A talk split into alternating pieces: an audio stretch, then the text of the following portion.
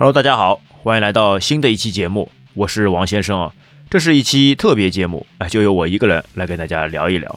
那今天我们要聊什么呢？我们知道啊，在北京时间的十月二十七号，北京冬奥会迎来了倒计时一百天。哎，既然是一百天啊，那它什么时候举行呢？会在那个二零二二年的二月四日星期五正式开幕。哎，也就是在过年期间啊，应该是呃二月四号。哎，就是会在那个新年当中啊正式开幕，而且会在什么时候结束呢？在那个二月二十号，哎，差不多为期三周。这一次啊，非常荣幸可以在北京举办冬奥会。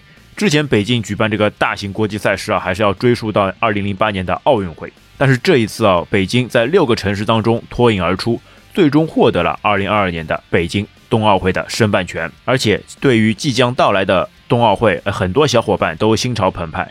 觉得之前我们在冰上运动项目上还是有一些非常好的发挥，比如之前的冰上花样滑雪和一些短道速滑都是我们的强项。那这一次啊，在北京冬奥会上共设立那个七个大项、十五个分项，总共一百零九块奖牌。那北京赛区的鸟巢哎将会成为冬奥会的开幕式与闭幕式举办的场所。那像北京周围赛区的，像什么张家口都是会举办一些高山滑雪项目。以及在延庆赛区也有雪车跟雪橇等比赛项目。这一次北京冬奥会的那个口号啊，是一起走向未来。哎，那么小伙伴们啊，那个北京冬奥会你们准备好了吗？那对于我们这个游戏节目来说啊，那肯定我也就准备好了。所以这一次啊我特别准备了一些跟冬奥会相关的，或者是跟冬奥会里面比赛项目相关的一些游戏，哎，来分享给到大家。那我们知道啊，在北京冬奥会上面总共会。一共会有七个大项，那其中就包括滑雪、滑冰、冰球、雪车、雪橇和冰壶。那当然还有一个那个冬季两项，就是越野滑雪射击比赛。其实这个越野滑雪射击比赛就比较，就比较像是那种打枪游戏。哎，那这个越野滑雪射击比赛就有点像那种打枪游戏，哎，像以前我们那种打枪，对吗？像以前这种游戏《沙罗曼蛇》，哎，这都都是这个打枪游戏，或者是像你这种魂斗罗、家喻户晓的魂斗罗，都是这种打枪游戏。那这个我们就不细说了。哎，其实啊，归根结底啊，是是什么呢？我没有找到这个，我完全没有找到这个比赛项目有相关的游戏，而且包括像那个雪车，哎，也非常遗憾啊，我我也没有找到任何关于雪车的 FC 游戏。哎，这个听友们，如果你有你们有知道的，哎，有任何关于 FC 雪车游戏的，可以留言哎与我分享。我们这次来说些什么呢？哎，先来说那个滑雪，滑雪项目，我们知道之前我们在另外一期节目《闲山湖水》中也有说到，呃，我们有一个滑雪的高手，我们的老王，常年在海外或者在国内参加一些滑雪的项目，在这个滑雪啊，特别是在在户外滑雪的时候，你完全可以放空自我。在一片白茫茫的白雪当中啊，完全沉浸在这个运动当中，还是非常惬意的。那所以在 FC 上面啊，也有两款啊滑雪游戏，一款是叫障碍滑雪赛，因为英文名字叫那个 Slalom 障碍滑雪赛。这款游戏啊是由任天堂发行于1986年的红白机游戏，游戏类型呢为滑雪竞技类，呃，通过比赛规则赢得比赛。这款游戏呢，其实我小时候倒是没有玩过，但是为了准备资料啊，我特别去看一下，玩了一下。它是什么样子呢？它是一款那个竖版，是一款数轴单人玩的竞技比赛竞速时间游戏。当你出发的时候会有路标，然后开始加速，按按那个方向键开始开始加速。它的形式比较像什么呢？像之前那个玩的像 F1 赛车。一样的，在当中是会有一条道路，然后会通过滑雪嘛，滑雪下去，在高山上滑雪下去，通过那个速度的变相会越来越快，同而且同时会有一些那个过弯，包括在路上会出现各种各样的一些障碍物，你要想办法绕过障碍物，并且还有一点比较好玩的是什么呢？它当中还有其他的比赛对手，你不能跟他们撞住的，你跟他们一碰一撞，哎呀，那你就趴在地上，要花些时间再站起来重新加速，哎，再往前走。这也是非常考验那个灵敏度，跟你的手速，跟你的反应能力，都是靠一些敏捷。这款游戏啊，在国外啊玩的还是蛮多的，哎，一些高手啊非常非常热衷于哎去玩这个游戏，因为上手啊，它画面开头就会有一个雪山，然后会有一个路线规划，告诉你哎现在你在哪里，你接下来一段旅程是怎么样的，一个大的一个地图会给到你。但在游戏当中啊就没有那种小地图啊之类的了，就只能靠你自己的那种反应灵敏度哎来玩。当然了，像这种竞速类游戏，它肯定是有一个倒计时时间点的，你一定要在规定的时间之内来完成。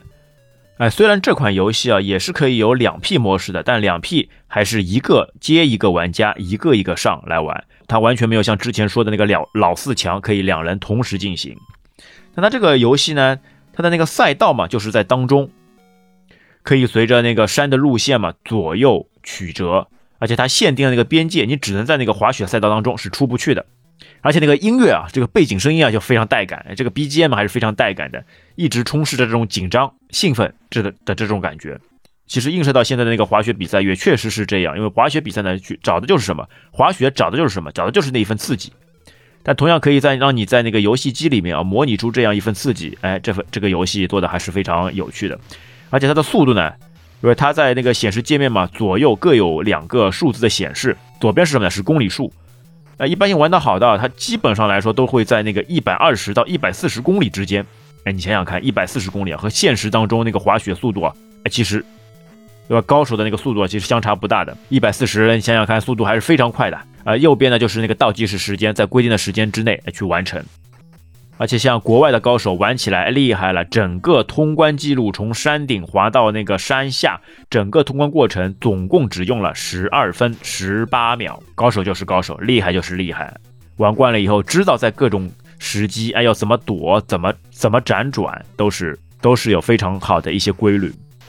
还有另外一款滑雪游戏是叫 Heavy Shedding。这是一款关于那个单板滑雪的电子游戏，像前面说的那个障碍滑雪赛嘛，它等于是那个双板，哎，带上那个等于是双板滑雪，哎，而这款 Heavy Shedding 啊，是一款那个单板滑雪游戏，它是什么样的呢？是横板过关游戏了，在一九九零年的 FC 平台上面发布，啊，它在那个欧洲啊是以滑雪板挑战赛的一个名称。那这个 Heavy Shedding 呢？它其实是在那个欧洲啊，有一个那个滑雪板挑战赛，哎，沿用了这个名称。它这一款有趣的是在哪里呢？因为是横板过关了嘛，就可能会少了这种速度的这种刺激感，或者我们知道，在这个竖板当中啊，它是会就类似于第一人称的视角来把这个画面延续，从而促进这种紧张感。哎，但是横板以后呢，它多了一些什么好玩的地方呢？哎，花样滑板就花一一些花式出来了。在横板当中呢，你能快速的通过一些。树木啊，也是障碍物啊，而且呢，它能什么呢？它就原地打转，就跳起来来个三百六十度旋转，啊，这个跟真实也比较类似的，真实当中的这种就花样滑雪嘛，也是会有的。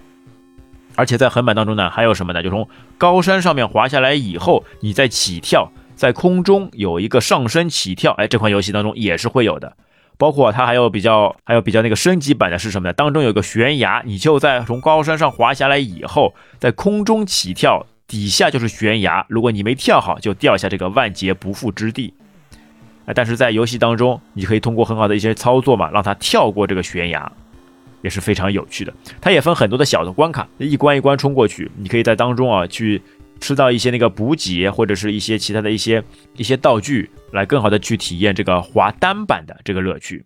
哎，那接下来另外一个项目那个滑冰，呃，说实话，滑冰在红白机上面。基本我也是没有找到，哎，但是我找到了另外一款游戏是什么呢？名字叫那个暴力滑冰。哎，它虽然名字叫滑冰啊，其实它脚下穿的是什么呢？哎，脚下穿的不是冰刀，而是溜冰鞋。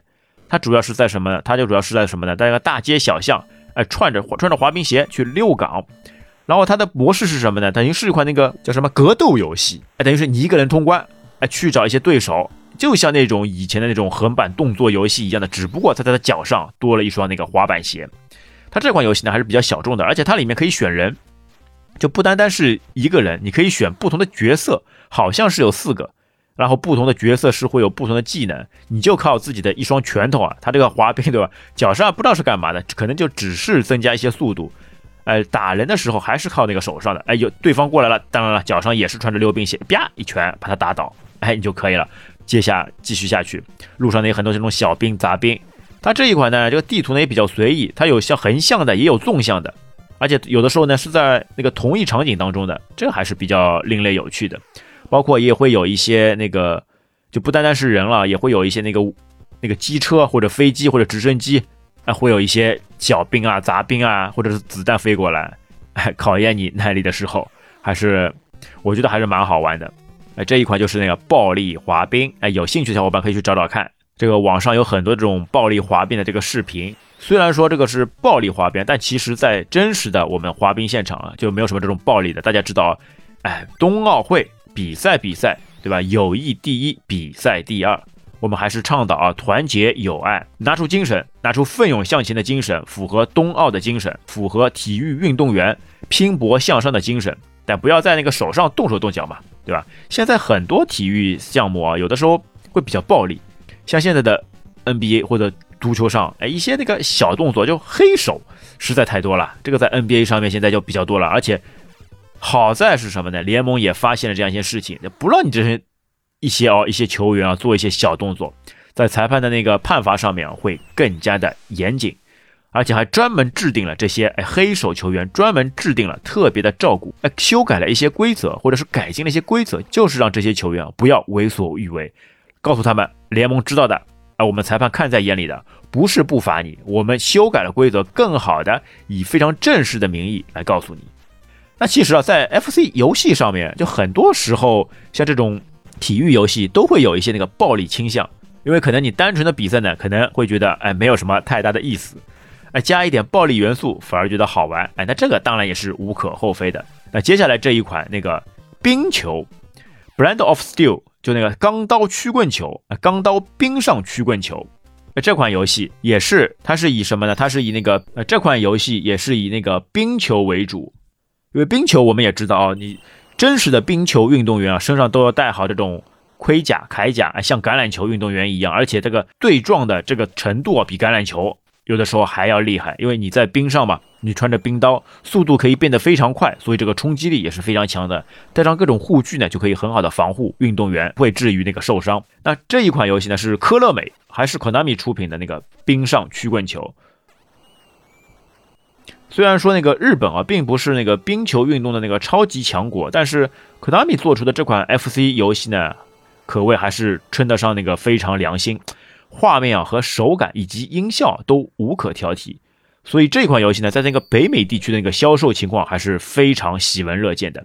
因为北美很多地方都是非常倡导这个冰上曲棍球这样一个体育项目。我们在很多那个电视上面啊，或者是电影里面都能看到很多哎小学生参加的那个社团运动就是冰上曲棍球，而且他们要有专门的那个联赛，他们有专门的那个冰曲棍球联赛。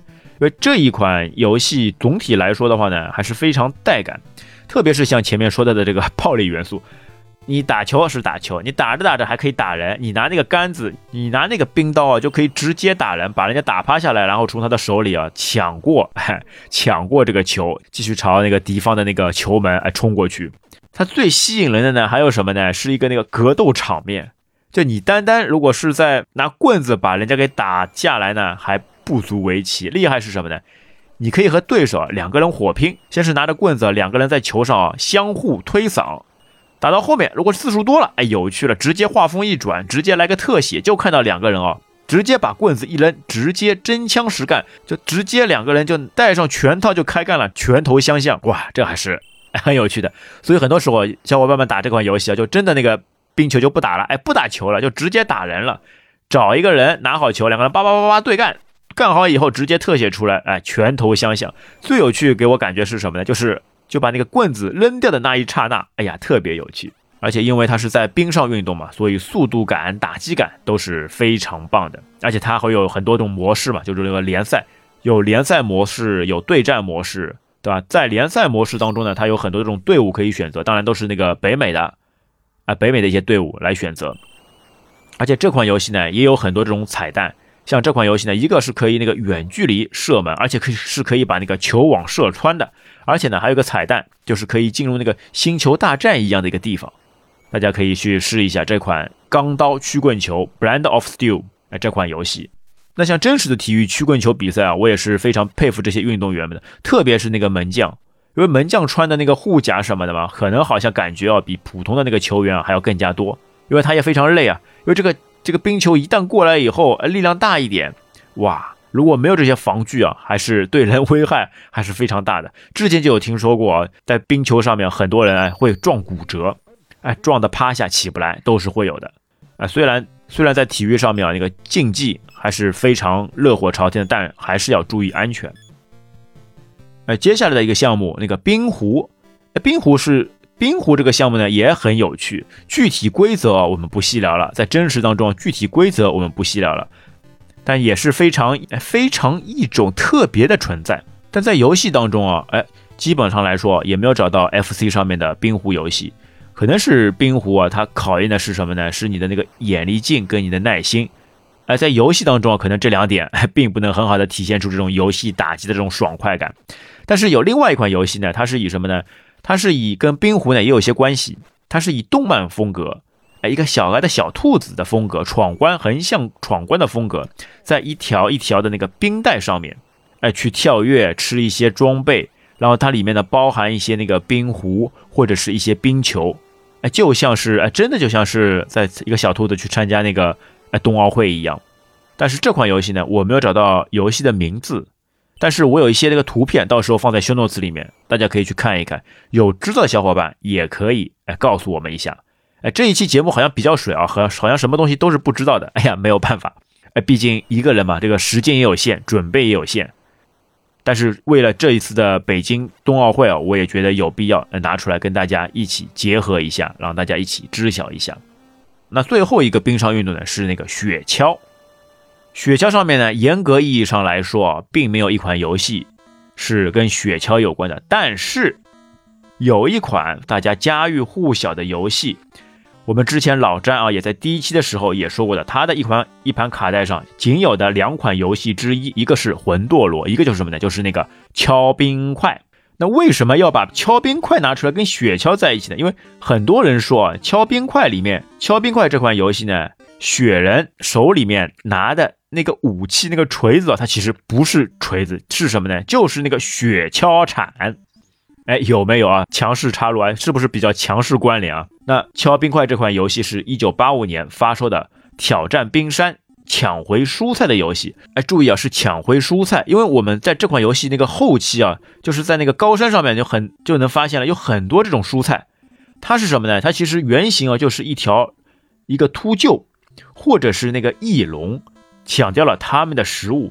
大家知道，在冰山雪地当中，食物对于人们来说是非常重要的。当你把食物给抢走以后，他们就会不顾任何的艰难险阻，想办法一定要把他们属于他们的财产给夺回来。这两个主人公呢，也就双打的游戏，而且是可以同时一起进行的。那本身呢，有一个非常简单的那个世界观的那个设定哦，一个是身为爱斯基摩人，身上都穿着那个厚厚的那个雪衣，哎，很 绵绒的雪衣，看上去就很 Q 很可爱，哎，两个小宝宝。那它其实两个主人公呢还是有名字的，一个是叫波波，一个是叫娜娜。哎，大家注意啊，之前这款游戏一直被我们说为那个称为那个雪人兄弟。哎，其实这边要辟个谣，雪人兄弟呢是单独的有一款专门的游戏是雪人兄弟，这款游戏呢更多啊它的那个包括它的那个英文名字就是叫那个 Ice Club，就是爬冰山了。哎，在国内呢我们叫的比较多的就是那个敲冰砖，哎，并不是那个雪人兄弟，但很多时候不知道为什么就会叫他那个雪人兄弟，哎，可能就觉得是因为是两个人一起战斗嘛，哎，是不是有兄弟？其实他两个主人公呢并不是兄弟，是什么呢？是兄妹。那个波波他是男的，那个娜娜她是一个女的，她是个女孩，所以这是什么呢？要称啊，应该也称为那个雪人兄妹啊。他们总共啊要挑战三十二座冰山，夺回夺回被翼龙啊。其实这游戏里面呢，看上去呢，应该是应该像是秃鹫，哎，抢走抢走的那个各种蔬菜。而且这两个人物呢，在之后的那个一些，在之后的一些大乱斗游戏里面还出场，哎，他们作为一些那个格斗专家，哎，有过出场。既然说了，它就是敲冰块游戏，它是一层一层往上走。上手时候呢，整个一条全部都是砖头，然后你通过你手上的雪橇或者是那个锤子嘛，哎去把那个砖头打掉。而且它的跳跃方式也比较好玩。游戏操控体验上来说呢，不是特别难，但是有一些小的角度、一些小的技巧啊，还是要注意的。特别是在跳跃的时候嘛，你要正好跳上去以后，站在那个。冰阶上，哎，如果没有跳好，特别是像后期没有跳好，可能就直接摔死了。它一层一层跳上去以后，把那个砖头不断打掉，跳上去以后，像什么呢？就也是比较像这种奥运拼搏精神，哎，不畏险阻，不畏任何困难，一定要打到夺走他们粮食的最后的啊 BOSS 那个秃鹫那边。而且还有一些好玩的因素呢，是当中啊会出现一些企鹅，还有一些那个海豹，他们是会来阻止你的。你可以拿那个锤子或者是那个雪橇把他们给哎打掉，哎，可以直接扔上一锤，哎，把他们打掉。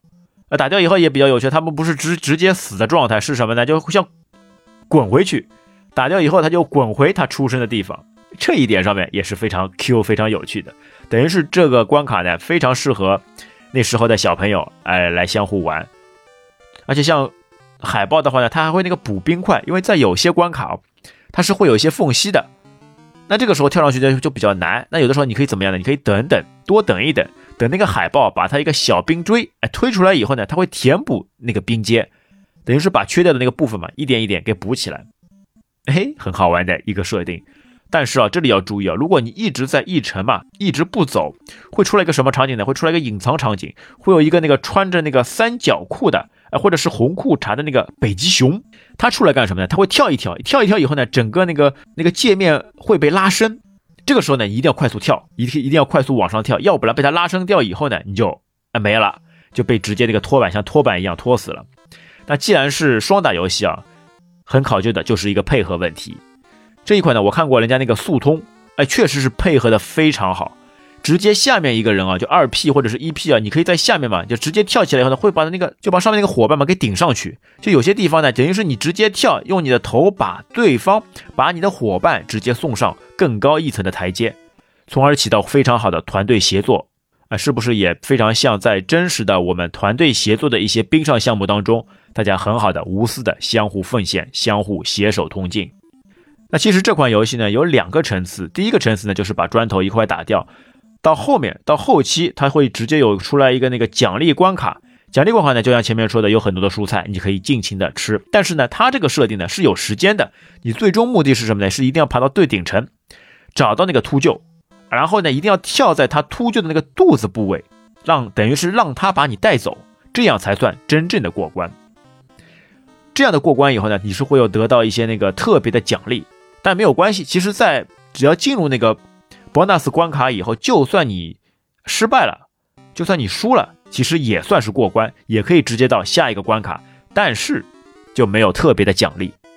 而且他那个在过关动画当中的那个场景也是比较好玩的，你失败了，你就会一个哭脸；哎，你跳到那个秃鹫那个爪子上了，被他带走了，你会出现一个笑脸。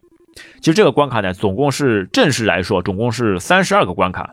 但是它不像其他的一些游戏啊，它会有非常明确的那个过关动画，它这款没有的，等于是三十二关过后呢，又回到原本的场景，第一关的场景再继续走。哎，如果你不知道的话，可能以为哎这关会无限制，就像无底洞一样无限制打下去，其实它是有关卡的，总共三十二关，打好以后又重新来。总体这款游戏给人的体验或音效配合啊，还是非常不错，非常有趣的。之前玩过的小伙伴啊，可以到时候看看，我们可能在。链接里面放上这一款游戏的链接，大家可以通过网页版直接来游玩一下。想想当年，特别是跟小伙伴一起配合的前进的时候，哎，那那样的一些场景还是非常值得怀念的。但基本上来说，那个时候基本没有通到过最后一关过，可能就在前几关，哎，就死掉了。那个跳跃感觉啊，还是非常难掌握的。特别是在后期，有一些那个冰台阶上，它是会出现那种滑动场景，就你站在上面是站不稳的，会被那个冰嘛，就持续的那个滑动。这个也是非常增加了一些难度，哎，通过北京冬奥会这样一个话题，我们引出了这一系列的游戏。当然啊，可能还会有更加多的一些冰上游戏，并没有被我们发掘。但是在北京冬奥会即将到来的时候，我们通过游戏，一方面我们是怀念一下之前的美好经历，另外也希望北京冬奥会会顺利的圆满举行，也祝愿。中国代表团可以在冬奥会上更加发光发亮，可以继续延续在东京奥运会上面的夺冠热潮。那这一期节目呢，也是一种新的尝试，看看能不能在一些场景下面啊，把一些小众的游戏给大家哎梳理清楚。但当然啊，因为时间问题和准备问题，可能会有非常大的不足。当然，也希望大家可以多多提一些意见，哎，让我们这个节目可以越办越好。好，最后啊，感谢大家收听，那我们下次再会。拜拜。